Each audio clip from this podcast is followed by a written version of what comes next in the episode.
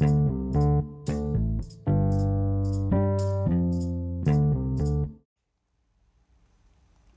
hello, everyone, and welcome back to another episode of the, Repl- the Reflections podcast.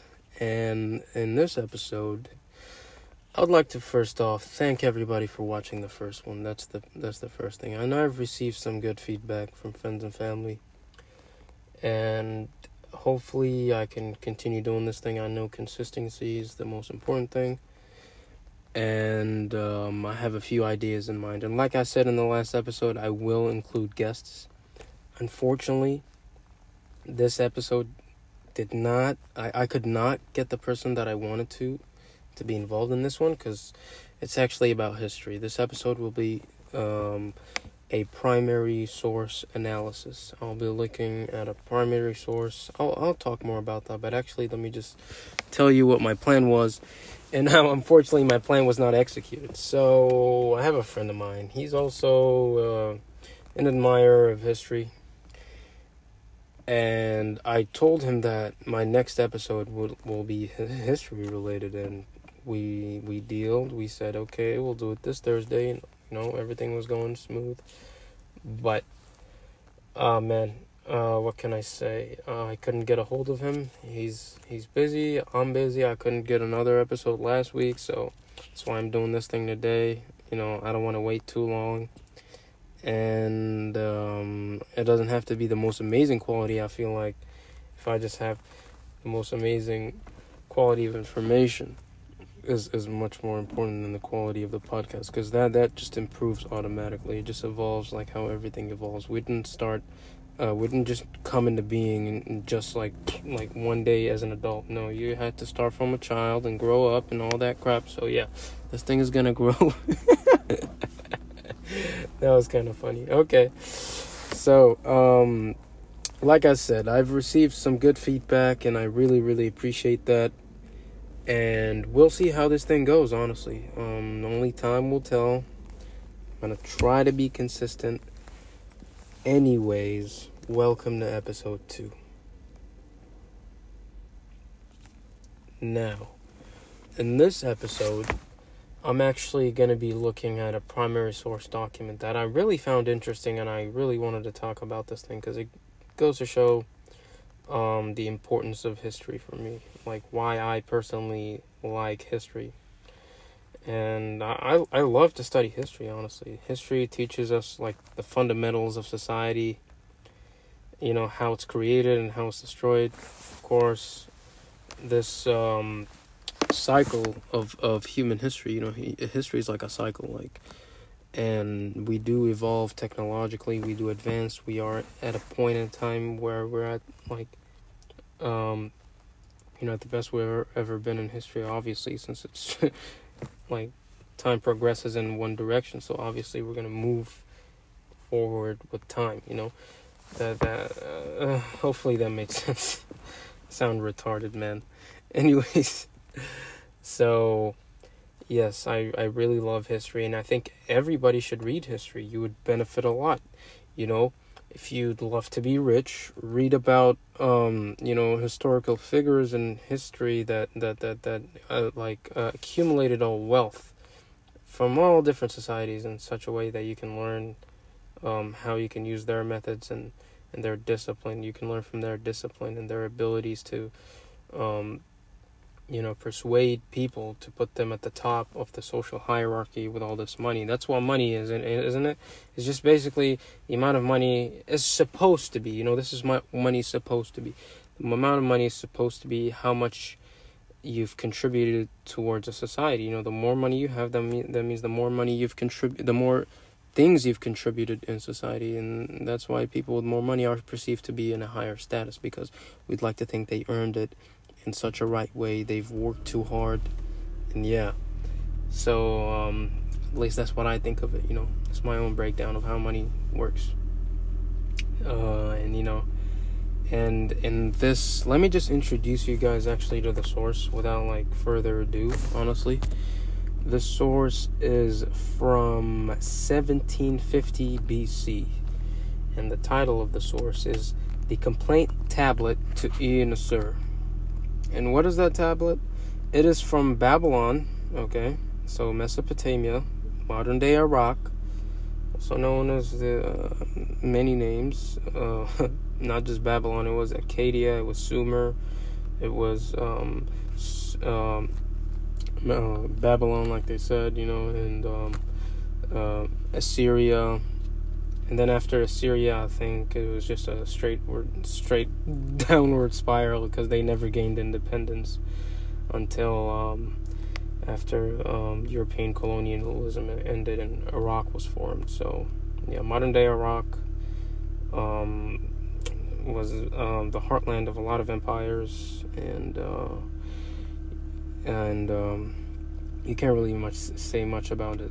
The rich, rich, amazing history of of, of uh, the, dawn of civilization. That's what it is. Mesopotamia and Sumer is that where civilization started. I believe it started in other places as well around the same time, but that's where really we see rich developments because that's where writing started. We don't know about the other societies that might have been well developed much, much before um, um, Babylon or, or Sumer, but we know that they were the first to start writing and documenting, and from translating these documents, we we can tell how advanced they are. That's why we can't tell how advanced other other societies are like I said.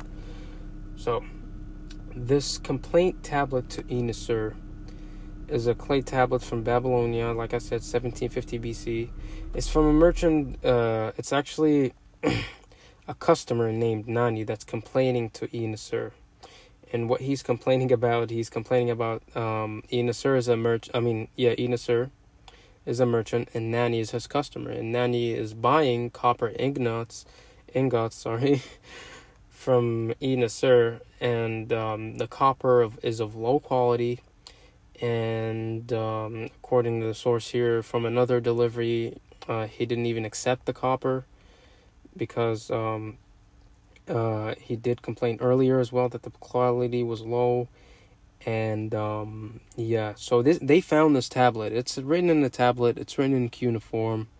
Cuneiform is um, the first, like I said, the first um, writing system to ever developed and it's like uh, they call it cuneiform because it's like wedge shaped symbols before that of course we had pictograms and other stuff but this is actually where like writing writing came in where where it, it's of course uh, cuneiform i'd like to explain that it's a very very very difficult language and to give you a little bit of little bit itsy bitsy tiny hit bit of history about um, writing so it was uh, pictograms at first, and then the, these pictograms developed into like very distinct symbols that can be read, which is cuneiform. You can't like pictograms were just pictures, and then you can tell in your mind what that picture means. But then cuneiform is actual actual writing, and it was very very extremely complex, extremely complex, because these symbols did not resonate as sounds in the person's head when you were looking at it. You had to like show it to a professional scribe to write and read. So literacy was very very low, of course, and scribes were like at the top of the uh, like at the upper parts of the social hierarchy because they were highly educated scholars. And by scholars, I mean people that only knew how to read and write.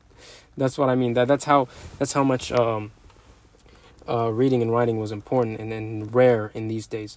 So, and then later on, these cuneiform uh, thing, um, the, the cuneiform developed into the alphabet that we know today. But how it did that is actually in, um, well, there's multiple stories, and I'm not gonna go very deep into it, but I'm gonna tell you what I know, and then you can research this by yourself because I do not like to give wrong information. I believe history um, is is very um, important to show like the right sources and i can't name the sources from the top of my head but i'm just going to tell you a little bit about it so in um in the sinai peninsula the merchants these um merchants from palestine i believe um they were the first to actually make the alphabet and the way they made it they looked at cuneiform and they were like we have to give this to scribes to write and read and all that stuff we deal with business. We want to document and we have to learn how to read and write. And we don't want to learn like 500 different symbols. so, why don't we just make symbols that actually uh, uh, are show uh, what's it called letters you know? So sa- sounds you know? So they wanted sounds. They wanted symbols that show the sound of each letter. So they drew pictures of um, the letter a. And uh, letter A in Greek is alpha, and alpha was actually Phoenician, which is where these uh, what uh, these merchants spoke. Alpha is Phoenician for Aleph, and Aleph meant ox in Phoenician. So they they drew a head of an ox so that they can remember that this is ox Aleph, and Aleph starts with a uh sound. So they're like, okay, this is a Aleph a. So when you see the word the the symbol of an ox, you say uh and then you follow up with the rest of the symbols with the sounds that they started. And the letter B was bait or beta in, in Greek, obviously, or bait in Phoenician, also Arabic. And bait in Arabic and in Phoenician, because they're both Semitic languages which are highly related, means house, bait. So, yes, bait means house, and they drew a picture of a house, and they're like, okay, bait starts with the sound B, b so the B is B. So when you say A, B, it's ab, okay, which is father, but in, in Arabic and Phoenician, but yeah, forget about it. So yeah, and then C, um, no, not C, actually, they have uh, alif, alpha, beta, and delta, I believe, with which is dalet in Hebrew and Phoenician. Hebrew, Phoenician, and Arabic. There are three Semitic languages which are highly related. Phoenician and Hebrew are almost the exact same thing, by the way. And Arabic is South Semitic, so um, they have different sounds, but I mean, they have pretty much like 80% of the sounds. Anyways, let me not get off topic. So, I explained to you guys how the alphabet was formed. And let's get back to the source. So, this clay tablet, which is the complaint letter, which was, of course, written by a scribe, and these guys would hire scribes to write these letters for them, the merchants and the customers of the merchants, which were probably businessmen, because the upper classes um, were the people that conducted business, and you know there was no jobs back then. Oh, pretty much no jobs. You know there was no capitalism. You were just either rich or you're a slave. That's it. So, um, Nani, which is the customer of Ea-nasir. Let me just sorry. Let me just get back to the tablet real quick. This tablet was found in within the house of Ea-nasir in Babylon there it's believed to be the house of Ea-nasir. It was uh, an old Babylonian house that was found in the ruins of the city of Ur, the ancient city of Ur, which is a Sumerian city and then Akkadian, then Babylonian, like I said. So yeah, they found this tablet in here, and the funny thing is, they found actually other tablets within that same house, which is believed to be Ea-nasir's house, which is the copper merchant. Keep that in mind. Ea-nasir is the copper merchant. Uh, they they found letters from uh, um, another man who complained that he did not receive his copper, and then another another from um, I believe it's another customer, and I believe his name is Imgur Sin, who said he was tired of receiving bad copper. So this guy was a terrible, terrible business. This business was terrible and really like terrible customer. what's it called? Um, they they had terrible customer relations and stuff like that. And let me give you the translation. I'm going to read it to you. And this is not just to show you the source. Like I said, this is going to be an analysis. So I'm going to break it down and give you my own thoughts since I've given you the history of the source and a little bit of other history of the stuff. Let me just read the source for you. So the source is from, like I said, a customer of Ea-nasir of Babylon. And uh, the customer's name is Nani and a little bit about Ea-nasir that I forgot to mention also is that he travels to the Persian Gulf to buy copper and then he returns to Mesopotamia or, or the city of Ur to sell it. And yeah, so Nani has been a previous customer, like I said. And uh, what's it called? Nani sent his servant with this tablet.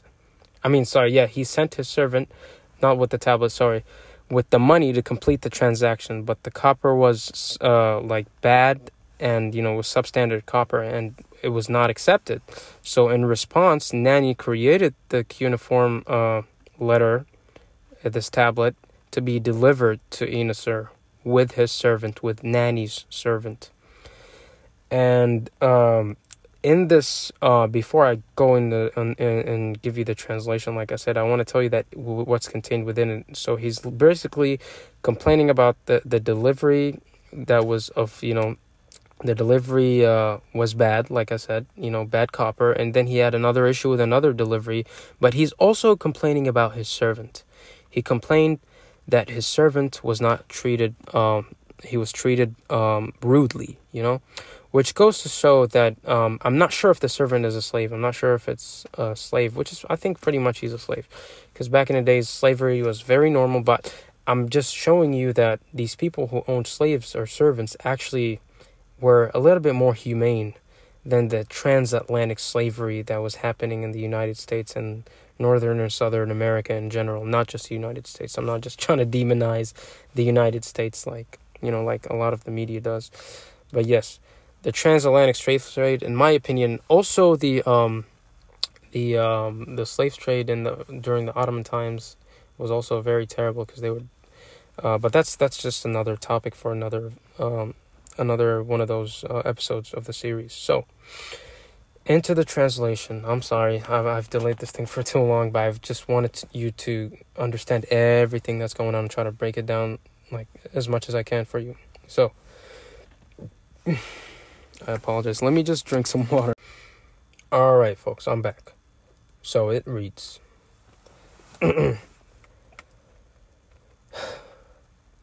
Complaint letter to Ea-nasir of Mesopotamia, the city of Ur, and from the Akkadian language, by the way. Tell Ea-nasir, Nani sends the following message. When you came, you said to me as follows, open quotation mark, I will give Gimil-Sin, when he comes, fine quality copper ingots, close quotation marks. You left then but you did not do what you promised me. You put ingots which were not good before my messenger. Sin, sin. That's the messenger's name, by the way. And said, open quotation marks, if you want to take them, take them. If you do not want to take them, then go away. Close quotation marks. What do you take me for? That you treat somebody like me with such contempt? I have sent messengers, gentlemen like ourselves, to collect the bag with my money deposited with you, but you have treated me with contempt by sending them back to me empty handed several times, and though that and through enemy territory. Is there anyone among the merchants who trade with Telmun who was treated me in who, who has treated me in this way. You alone treat my messenger with contempt, on the account that one trifling mina of silver which I owe you. You feel free to speak in such a way while I have given to the palace on your behalf one thousand and eighty pounds of copper.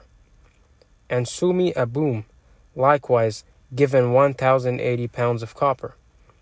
Apart from what we both have had written on our sealed tablet to be kept in the temple of Samas. How have you treated me for that copper? You have withheld my money bag from me in enemy territory. It is now up to you to restore my money to me in full. Take cognizance that from now on I will not accept here any copper from you that is not of fine quality, and I shall, from now on, select and take the ingots individually in my own yard, and I shall exercise against you my right of rejection, because you have treated me with contempt. And that's the end of the letter, folks. So, now, into the primary source, I mean, the primary source breakdown, like the analysis of this primary source. Uh, I want you to ask in your head, this was actually so hilarious, honestly, to me. this letter is almost 4,000 years old and it's a customer complaint letter. Let that sink in.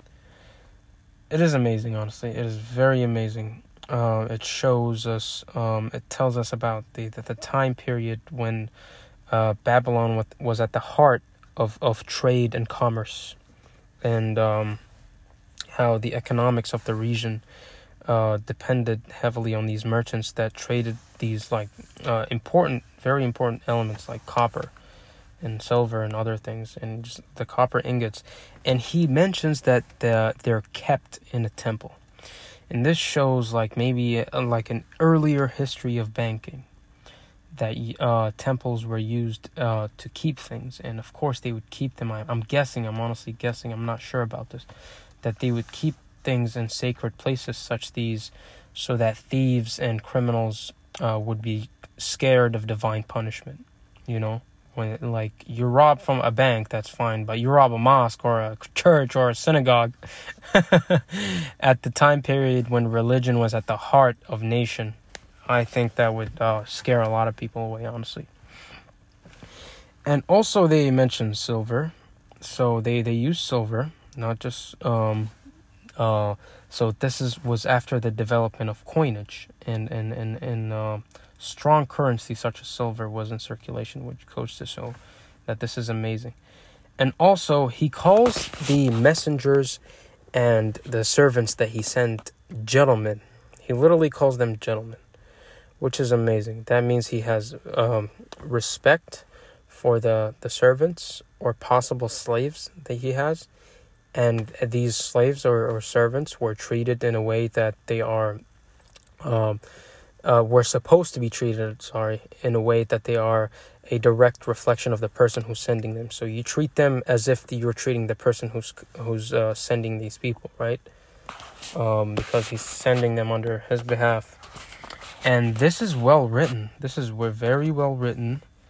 And um, it is very um, uh, it, it has a, it shows a lot, honestly, and it's amazing to see that um, that customers uh, complain. You know, in, back in the days, complain and this guy specifically Ea-nasir was a terrible business honestly because they like I said they found other letters in there about wrong deliveries and stuff like that and he basically in the letter also shows that when he made the initial complaint and came back and asked for a finer quality, basically he said take it or leave it. So this might show that he was one of the few merchants in the city of Ur that sold copper because they would have just went to another person, right? If copper was uh, in in um, was uh, um, very you know scattered across the region, you know they would just go to other people. But uh, uh, actually travels to get that copper. He travels to the Persian Gulf, so that's a very long way from home. And I'm guessing he travels to Dilmun, which is in Bahrain, which has a civilization that actually made copper. So you can Google that and research about it. But yeah, um, he might have traveled to Dilmun, which is Bahrain, to get the copper and come back. That's a very long way, and then he had to make ingots from the copper to sell them, right? So yeah, this is this is very interesting, honestly, and and he might has had a monopoly on the copper in the city of Ur, because people are complaining, and he still was like, take it or leave it. I don't have to do anything because I I'm controlling the um the uh the commodity, you know and commerce in general you know commerce the fact that it's been this developed that they have customer complaints and letters and deliveries and all that uh, at that time period 4000 years ago just goes to show like the importance of like you know commerce and how it developed and and, and honestly i feel like commerce you know of course it's supply and demand economics and stuff like that but i feel like humans are a successful species because of two things, honestly. Successful species when I'm talking about economic and thus social and um, uh, you know social and uh, cultural develop- developments, right? Um, I feel like they are a successful species because of two things, and that's doing things and wanting things. You know, humans like to do things. You like to do things. Everybody wants to work. Everybody wants to find something they want to do, right? You want to do things that are productive, and hopefully, from that productive um, uh, engagement that uh, that you uh, are participating in with yourself, that productivity will benefit your society, and then that productivity that whatever you're producing, whether it's art or um, actual uh, products or services or whatever it is that you're producing, benefit, and that's something what people want, and that's the second thing, wanting things. That's the second thing that I believe uh, uh, uh, which that made humans successful economically. You know, that made the economy develop. So doing things and wanting things, and if we give people the opportunity to do more things, i.e., jobs and going to school to learn skills to do more things, and the incentive to want more things, i.e., um, you know, production and creating more things and stuff like that. Um, social cohesion would be prolonged, and I think people would be more content because everybody's going to be doing something that they like. And this is how you create a successful society, to be honest. And that's how Babylon and all these societies were successful. Of course, they didn't have capitalism and that very advanced, super productive, uh, uh, you know, modern economic system. Obviously, they did not have that but they did have a very the basis of, of, of economics. They had the basis and the things the things that lit up capitalism. You know before capitalism um, at least in europe there was feudalism which was a brutal just brutal like like uh, atrocious system. And that was like it feels like archaic. It feels like it was way before babylon that, that this the system would be in because it was just a system of a strict hierarchy like a social hierarchy that you were locked in. You had like these medieval serfs. You know you've heard of medieval serfs which are pretty much slaves you know? Work in the fields and then they, they work with the lords and the knights and you know all that and all up there is the king and the clergy and the church so yeah, that this um, feudalism was terrible, and uh, you know, um, the source uh, showed me a lot about economics. You know, economics is, is a very interesting something. I'm not an economist, and I'm not trying to like give you an expert opinion or whatever. This is just like the like the name of the podcast. This is my own reflections. This is my own thoughts and hopefully um, my own thoughts are correct. It, it, doesn't have, I mean, it's not always correct, but that's up for, up for you to decide and research and, you know, uh, criticize me for. So, and of course, I'm always open to criticism for me to um, be more careful of presenting bad information or outright false information, which I'm I'm very against. I hate providing false false information. So yeah, like the friends and family who uh, reached me out last time and gave me really honest feedback, I would appreciate. I would I, I really appreciated that, and um, if you, the viewer, if you listening to this right now, have any comments or suggestions or anything that I said that was wrong that you would like to clarify for me. You know, maybe you're an economist or something. you're like, oh, okay, there, you you messed up in, uh, 27 minutes, uh, point 31 seconds. Okay, you said this, this, and this. So yeah, feel totally free to reach out to me. I'm very open for for criticism. I love it. I love it. I, there's no other way for me to get better than criticism, right? So yeah, I really thank you. And um, back to economics. Uh, hmm. So I want to make a whole episode about my own reflections of economics and from what I've like researched on. And of course, I'll provide sources mm, to back my arguments. I'm not just gonna blabber and, mm, mm, from like what I see or whatever. I'm gonna try to um, speak uh, in a more educated manner. But for now, let me uh, talk a little bit about uh, economics. You know, from this source, like using this source. So, uh, yeah, like I said, after um, after Babylon collapsed, obviously this was in the Babylonian period, so that was after Hammurabi and after the development of the legal code system. If you didn't know, I'm probably gonna talk this in the next episode. I want to do one more episode of, to as a follow up to this one that talks about Babylon in general. You know, how was it a successful society, not just because of their economics, but also because of their really, really good leadership. Of course, back in the day in, in, in Babylon, we did not have democracy or anything. We had the king, and the king was seen as an extension of of um, of uh, uh, the divine authority that was uh, rep- uh, representing the the region or the city, They had polytheism, and almost always every city had one main chief deity and then a thousand others. Not a thousand, I'm just like obviously using my own rhetoric here, but you know, they had like a million other deities in there and one chief main one. So in Babylon, the moon goddess was, I believe, called, um, oh man, Inanna, I think so. I forgot.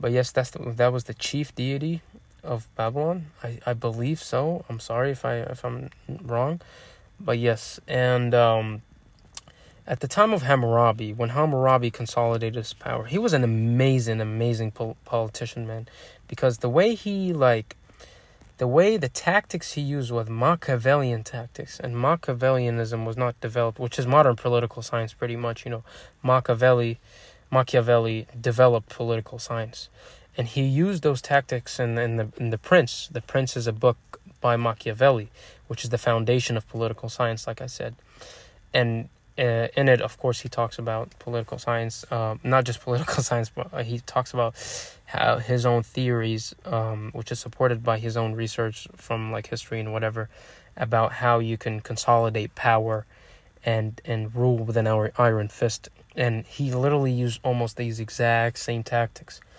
um, Hammurabi, that is, to rule the city. And then not, the, the biggest historical contribution of Hammurabi, of course, is his code of law. And he made uh, a code of law. It's written in this beautiful, gigantic tablet, which they made a thousand copies of it or something like that, and distributed it across across his domain, across his empire. And um, of course, he propagandizes himself as being, you know, sent from God or something like that. But then he made he makes like he made a a, a code of law. It, like uh, the modern judiciary uh uh what's it called? Legal system is based off of that. It's based off of babylon. So you see what i'm saying? I'm speaking of uh babylon's contribution in history you know? I'm speaking of um their their their development of, of this amazing economic system that I talked about, where like you have customers and you have these copper ingots and they keep them in, in temples and stuff like that. But I'm also talking about how how how this legal system probably helped the, the society to develop in such a way because the legal system was very important, of course, for them to have um, a secured um, social system. Of course, um, it was also important to secure his empire from invade from invasions and invasions back in the day. it's not like today. Today, pretty much every country is um, well developed with an army, and almost every country has agriculture and trade and stuff like that, right? But back in the days, you had something called barbarians, which are people that never developed enough to built their own cities. And I'm not calling barbarians a specific uh, racial group or ethnicity. Everybody was barbarian, almost, you know? Like every racial group had barbarians and civilized peoples. In Africa, barbarians, there was barbarians everywhere. And then there was also very civilized uh, people. There was the, the empires in Ghana, empires in Sudan, which is like the Meroe and the Kush, and Egypt and all that but they also had barbarians, which was from the same ethnic group. They were just people outside the city, people that were still hunting and gathering, and they just come in these cities, kill everybody, you know, take their women, rape, pillage, and just start the cycle all over again. They learn it, and then they develop their own distinct societies, right?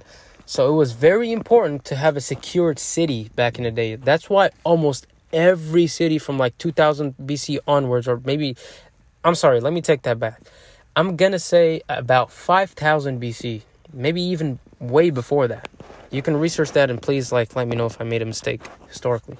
But from like seven or eight thousand years ago, people started surrounding their cities with walls, literally walls, to keep people outside.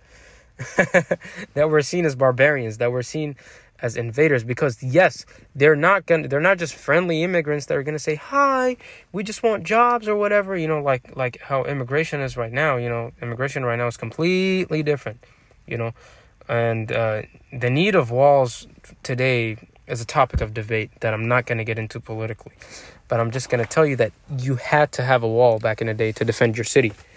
And so yes babylon was very secured with amazing walls and there was the Gate of Ishtar, which beautiful, just beautiful piece of art. You can look it up. I think they have replicas now because the original thing was destroyed, and I think the original one is like literally all the way up in um, the museum, uh, the British Museum in London, which is where this tablet is right now. This original copy of the tablet. I don't believe there was an original uh, Ishtar wall. Please fix me if I said that wrong. Like I said, but yes, going back to that, all these things help the economy develop. You know, the legal system, the the walls, and the army, and and and the good leadership from people like Hammurabi. You know. And this shows that these same things that are the fundamentals of a good society must be applied in today. I believe yes. We need um okay. Let me take that back before people say, "Okay, you want people to be locked outside in walls and whatever." No, no, no. That's a topic for debate that I'm not going to get into because I don't have enough information to agree whether we need a wall or not. I do not have enough information. I'm not going to lie. I don't know if we need a wall or not. Okay, I don't know if countries need a wall or not. I do believe absolutely every country needs security and needs to secure itself from um you know, undocumented or foreign or illegal uh, people that come in that we don't know much about. Yes, we need. Uh, yes, we, can provide these people opportunities, and yes, it's very inhumane for us to kick people outside and all that stuff. Yeah, I do agree with you on that, but. I believe yes, you can't just have open borders because what is a country without borders then?